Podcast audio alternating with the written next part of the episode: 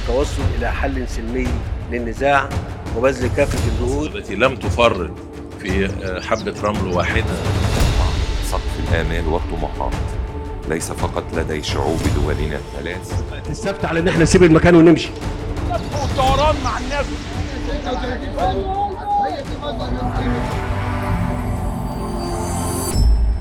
تفنيد نتتبع نتحرى نفند. أنتم تستمعون الآن إلى بودكاست تفنيد. أنا معكم حسام الوكيل ومعي زميلي محمد طلبة وزميلتي شيماء سليمان. أهلا بك يا محمد وأهلا بك يا شيماء. أهلا بيك يا حسام. وإحنا بنجهز لحلقتنا النهارده كنا بنختار بين المواضيع اللي اشتغلناها الأسبوع الماضي. بس في الحقيقة ما قدرتش أتجاوز موضوع اشتغلناه ونشرناه يوم 8 يونيو اللي فات وهو بيتكلم عن الطلاق في مصر. حبيت إن نبدأ حلقتنا بيه النهارده عشان في حاجة معلومات مهمة جدا تقريبا بتمس كل بيت في مصر. الموضوع بدأ معانا بتصريح قاله ممدوح المصري وده المنسق التنفيذي لمشروع مودة بوزارة التضامن الاجتماعي.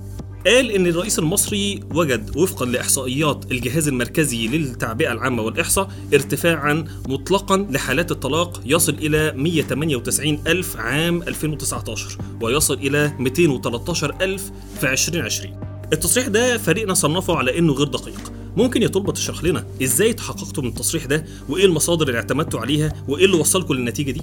البيانات اللي اعتمدنا عليها كان مصدرها بشكل أساسي الجهاز المركزي للتعبئة العامة والإحصاء وتحديدا التقرير التحليلي للنشرة السنوية لإحصاءات الزواج والطلاق لعام 2020 والحقيقة يا حسام التقرير اتكلم عن أكتر من جانب سواء في الزواج أو الطلاق. واتكلم كمان عن علاقتهم بمستوى التعليم ومناطق الريف والحضر وكمان عن توزيعها على المحافظات ما بين الأعلى والأقل في عدد الحالات. وبناء على البيانات اللي جت في تقرير الجهاز المركزي للإحصاء وصلنا إن كلام ممدوح المصري عن عدد حالات الطلاق كان غير دقيق. ممدوح المصري قال إن عدد حالات الطلاق وصل في 2019 ل 198 ألف حالة. والتقرير بتاع الجهاز المركزي للإحصاء قال إن عدد حالات الطلاق في 2019 كان أكتر من 237 ألف حالة. وكذلك قال ممدوح المصري إن عدد حالات الطلاق في 2020 وصل ل 213 ألف حالة. وبرضو يعني بيانات المركزي للإحصاء قالت إن الكلام ده كان غير دقيق وقالت إن عدد حالات الطلاق في 2020 كان أكتر من 222 ألف حالة. وفقا للبيانات اللي ذكرها التقرير بتاع جهاز الإحصاء وصلنا للنتيجة إن كلام ممدوح المصري كان غير دقيق.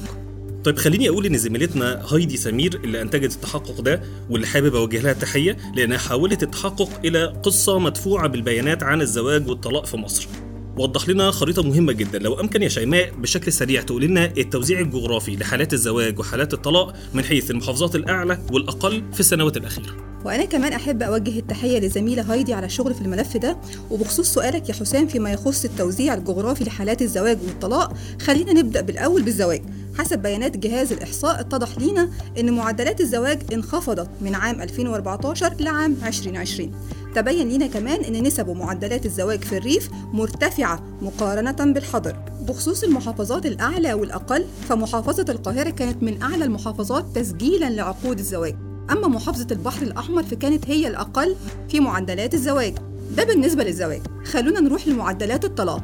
حسب بيانات جهاز الإحصاء من عام 2014 لعام 2020 كانت معدلات الطلاق في الحضر أكبر منها في الريف وسجلت محافظة القاهرة أعلى معدلات للطلاق طوال السنوات من 2014 لحد 2020 أما محافظات أسيوط والمنيا ومطروح كانت هي الأقل في نسب ومعدلات الطلاق. جميل.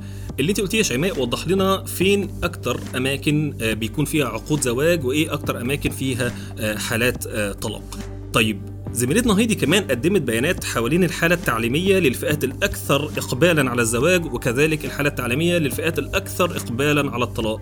لو طلبة يوضح لنا بس بشكل سريع القصة دي. طيب هو بناء على البيانات اللي جت في التقرير كان في حالة غريبة موجودة وهي ارتفاع نسب الطلاق والزواج بين حملة الشهادات المتوسطة بنسبة أعلى بكتير من حملة الشهادات العليا.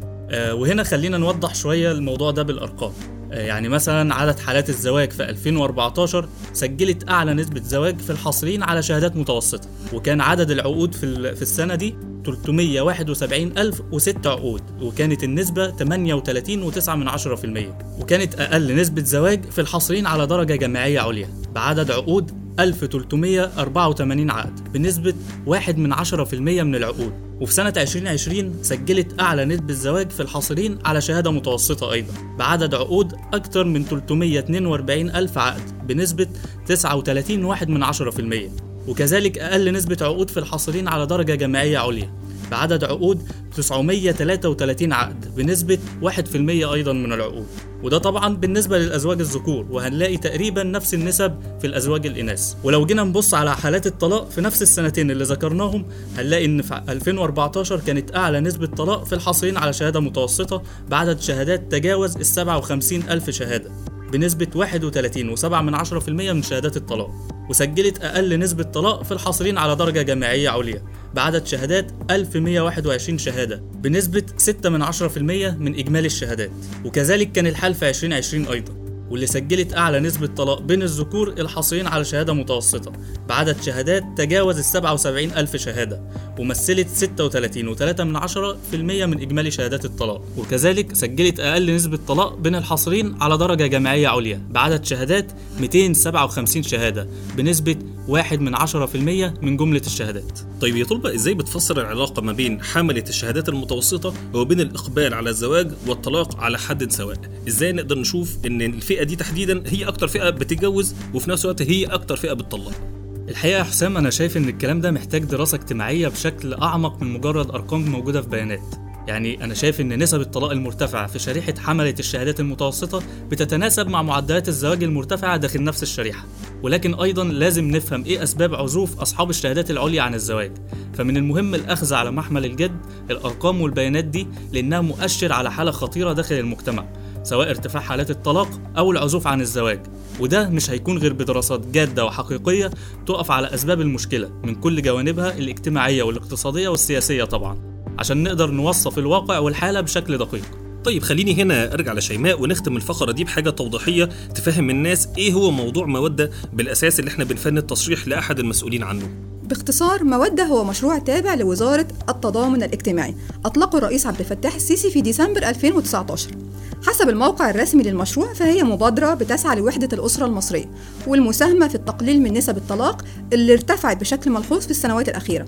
وزارة التضامن بتقول إن أهداف المبادرة هي التقليل من نسب الطلاق في مصر وإن ده بيتم تحقيقه من خلال توفير دورات تأسيسية للمقبلين على الزواج بالإضافة لتقديم خدمات الدعم والإرشاد الأسري عشان يساعدوا حديث الزواج والأزواج منخفضي التوافق. نتمنى أن تكون كل بيوتنا فيها خير وسعادة وفرحة ونبعد عن الطلاق.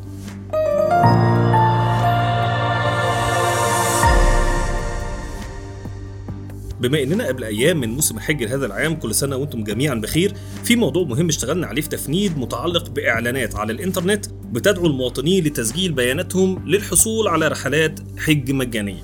خرج المركز الإعلامي لمجلس الوزراء عشان ينفيه. ممكن يا شيماء تشرح لنا الأول إيه اللي حصل؟ قبل ما أجاوبك يا حسام خلينا نقدم التهنئة لكل المستمعين بقدوم موسم الحج. خصوصا إنه امبارح يوم الجمعة انطلقت أول أفواج الحجاج متجهين للأراضي المقدسة. طبعا بندعو لهم بالقبول وإنهم يعودوا سالمين. أما بخصوص موضوع إعلانات الحج فهو موضوع قديم حديث زي ما بيتقال كده. كل سنة وكل عام قبل موسم الحج الناس بتفاجأ بإعلانات عن رحلات حج مجانية أو طلبات توظيف عمالة حجاج من خلال روابط كتيرة منتشرة على مواقع التواصل الاجتماعي. وللأسف طبعا أغلبها بيكون مزيف وغير حقيقي زي موضوعنا النهاردة. الإشاعة تحديدا هي إنه كان في رابط إلكتروني بيدعو المواطنين إن هم يسجلوا بياناتهم للحصول على رحلات حج مجانية. وهو ده اللي نفاه المركز الإعلامي لمجلس الوزراء من خلال صفحته الرسمية على فيسبوك يوم السبت 4 يونيو 2022 بعد ما تواصل طبعا مع وزارة السياحة والآثار وأكدوا إن الرابط المتداول مزيف ولا علاقة للوزارة به وإن الرحلات دي رحلات وهمية. الفكرة إن الإشاعة دي ما كانتش هي المرة الأولى سبقها إشاعات تانية على نفس المنوال. مرة في يناير 2020 ومرة أخرى في يونيو 2020 وأذكر أن وزارة القوى العاملة في سبتمبر 2021 نفت من خلال بيان رسمي نشرته على حسابها الرسمي على موقع التواصل الاجتماعي فيسبوك. نفت فيه ما يتردد بخصوص الاتصال بالمواطنين أو إرسال رسائل نصية من خلال أرقام هواتف محمولة لجمع بياناتهم أو للتسجيل للحصول على منحة للعمالة غير المنتظمة. طيب واضح من اللي شيماء قالته إن الإعلانات اللي بتوعد الناس بجوائز أو رحلات مجانية وغيره وبتجمع بياناتهم هو أمر متكرر. ممكن يا طلبه توضح لنا إيه الهدف من النوع ده من الإعلانات الزائفة؟ هو النوع ده من الإعلانات يا حسام بيسمى بالتصيد الاحتيالي واللي قال عنه موقع لجنة التجارة الفيدرالية إنه نوع من عمليات الاحتيال عبر الإنترنت. والعمليات دي بتستهدف المستهلكين من خلال إرسال بريد إلكتروني يبدو عليه إنه من مصدر معروف. زي مزود خدمة الإنترنت أو البنك أو غيره وبيطلب من المستهلك إنه يقدم معلومات تعريفية شخصية خاصة بيه. وكمان ذكر مقال بموقع فوربس إن العديد من المجرمين الإلكترونيين بيستهدفوا قنوات التواصل الاجتماعي الشهيرة زي الفيسبوك وتويتر ويوتيوب ولينكد ان ومش بس البريد الإلكتروني. وبيكون الهدف الرئيسي من الرسائل دي هو إقناع الشخص بالضغط على الرابط اللي مبعوت له أو الكشف عن معلومات تسجيل الدخول وكلمات المرور الخاصة بيه أو كمان مشاركة تفاصيل شخصية أخرى. يعني باختصار فبيكون الهدف من ال- العمليات دي أو النوع ده من الإعلانات هو جمع البيانات الشخصية للمستخدمين أو المستهلكين. طيب يا شيماء إحنا وضحنا إن الإعلانات زائفة وطلبة وضح لنا إيه الهدف من الإعلانات دي؟ ممكن تقول لنا بقى نصائح إزاي أنا كمواطن بشوف إعلان زي ده أتعامل معاه إزاي أصدقه ولا كل الإعلانات دي هتكون زائفه المفروض أعمل إيه لجنة التجارة الفيدرالية وضحت مجموعة من النصائح أي مستهلك يقدر إن هو يقوم بيها لتجنب عمليات التصيد الاحتيالي أو الإعلانات الزائفة. أول حاجة لا ترد على رسائل البريد الإلكتروني أو الرسائل اللي بتطلب معلومات شخصية أو مالية. اتنين مايكروسوفت نصحت بإن إحنا ما نفتحش أي روابط أو مرفقات في رسائل البريد الإلكتروني لو إحنا شاكين إنها رسائل مشبوهة. وفي حال بقى إن إحنا تلقينا رسالة مشبوهة من أي مؤسسة من المؤسسات اللي إحنا مش عارفينها فالأفضل إن إحنا نفتح موقع المؤسسة دي من خلال متصفح الويب. تالت حاجة لو ظهرت الرسالة المريبة دي وكأنها قادمة من شخص أنت تعرفه فالأفضل في الحالة دي إنك تتصل بيه مباشرة من خلال اتصال تليفوني أو رسالة نصية عشان تتأكد إن هو الشخص اللي أرسل الرسالة. أخيرا لو أنت شاكك في رسالة امسحها واحذفها أفضل.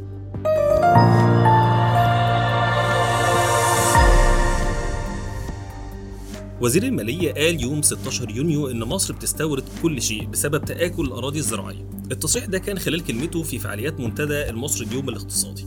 فريق عملنا تحقق من التصريح ولقى إن هو غير صحيح.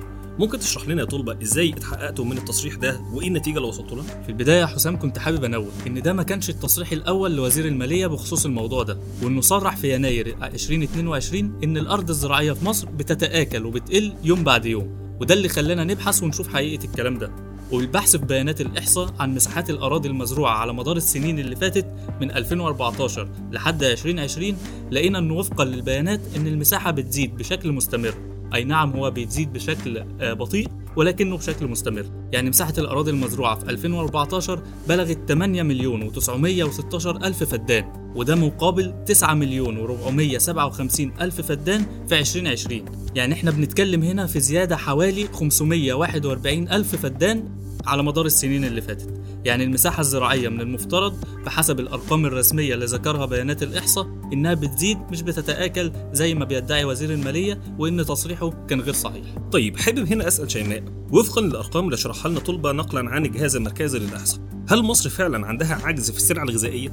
خليني أقول لك يا حسام إنه يوم 14 يونيو 2022 الدكتور محمد فهيم مستشار وزير الزراعة طلع في برنامج آخر النهار المذاع على قناة النهار وقال إن مصر حققت الاكتفاء الذاتي من المحاصيل الزراعية والسلع بنسبة 80% وفي يوم 13 يونيو 2022 الرئيس عبد الفتاح السيسي قال إن مصر حققت الاكتفاء الذاتي في عدد من السلع الغذائية زي الأرز والخضروات والفاكهة والألبان والدواجن. وده كان في مؤتمر صحفي ليه خلال الجولة التفقدية لمشروع المجمع المتكامل للإنتاج الحيواني والألبان. أما في يوم 8 يونيو 2022 وزير الزراعة أكد إن إحنا عندنا اكتفاء ذاتي في كتير من المحاصيل واقتربنا من الاكتفاء في المحاصيل السكرية بنسبة 90% وفي الأسماك اقتربنا من تحقيق الاكتفاء الذاتي كمان وبالتالي بيتم تخفيف فاتورة الاستيراد. حابب هنا أوضح حاجة مهمة وهي إننا مش بنناقش في تفنيد السياسات العامة للدولة أو بنحللها لكن إحنا دورنا ببساطة إن إحنا بنمارس دورنا كمؤسسة إعلامية في تفعيل صحافة المساءلة. من خلال التحقق من البيانات والتصريحات الرسمية الصادرة عن السلطات الثلاثه عشان نطمن إن الجمهور بيوصلوا معلومة صحيحة يقدر بناء عليها يحاسب السلطة أو يقيمها أو يدعمها. ودي كانت محطتنا النهارده من بودكاست تفنيد. انتظرونا في حلقة قادمة من البودكاست بموضوعات جديدة ومتنوعة. وشعارنا دايما نتتبع نتحرى نفند. كنت معكم أنا حسام الوكيل. وأنا محمد طلبة. وأنا شيماء سليمان.